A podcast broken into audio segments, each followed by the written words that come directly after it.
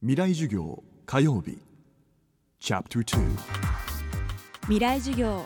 今週の講師は批評家で情報環境研究者浜野聡さん。情報社会論が専門でサブカルチャーにも詳しい浜野さんに東日本大震災から丸1年が過ぎようとする今私たちはどんな状況に置かれているのか。そして SNS や若者のポップカルチャーが果たす役割について伺っています。未来授業2時間目。テーマは政治やメディアが信じられない時代。い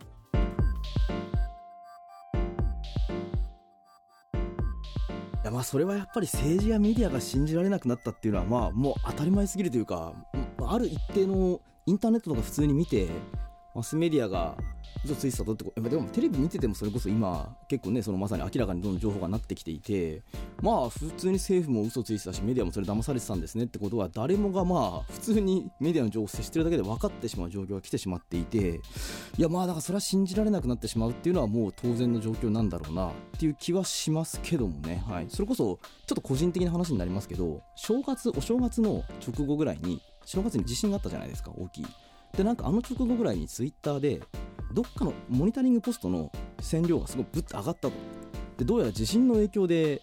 放射能が漏れたんじゃないかっていう、まあ噂というかデマというか風評というかみたいなものがツイッターで流れて、まあ、でもモニタリングポストの数値が上がったのは本当らしいんですよ。でもそれをほとんどマスメディアも私が見る限り全く報じていなくて何なんだこれはと。で結局ツイッターではいろいろ検証されてなんか風向きでたまたまなんかすごい高いものがホットスポット的にそのなんでしょうモニタリングポストにぶつかっちゃったんじゃないかっていう推測が行われていたんですがいやしかしでも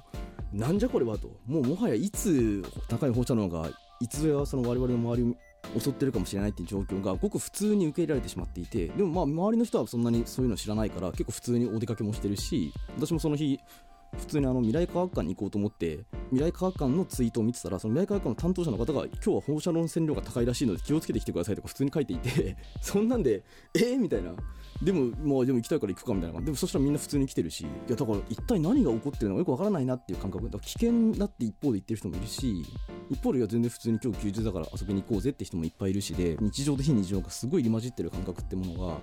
それこそ震災から1年近く経った状況でも普通にパッと現れてしまっていて。いやだからまあこういう状況でそのなんかメディアを信じられなくなるって言ってもじゃあ何を信じればいいのかっていう問題ですよね。でまあポイントとしては結局そういうリスクがあると分かった上であなたはじゃあどうしますか？危険だと思ったら移住しなきゃいけません。いやでも移住しようと思っても仕事があるしお金がないし移住できないっていう人もいるしで全部はもうその個々人の判断と選択に委ねられるしか他ない問題っていうのが少なくとも放射能の問題に関してはもしくは地震の問題に関しても東京で何パーセントって言われたからじゃあどっかに引っ越すのもあなたの自由だしって世界になっちゃうし。個人のリテラシーの問題でもあるし本当個人の判断責任もう自己責任にするしかないと。でそういう状況だとやっぱその不安になりますからいろいろ情報も知りたくなっちゃうし逆にいろんなものを疑いたくなっちゃうと。あと一つ付け加えればこれって別に実は放射能の問題に限らないんですよね。あの今社会学の世界ではよく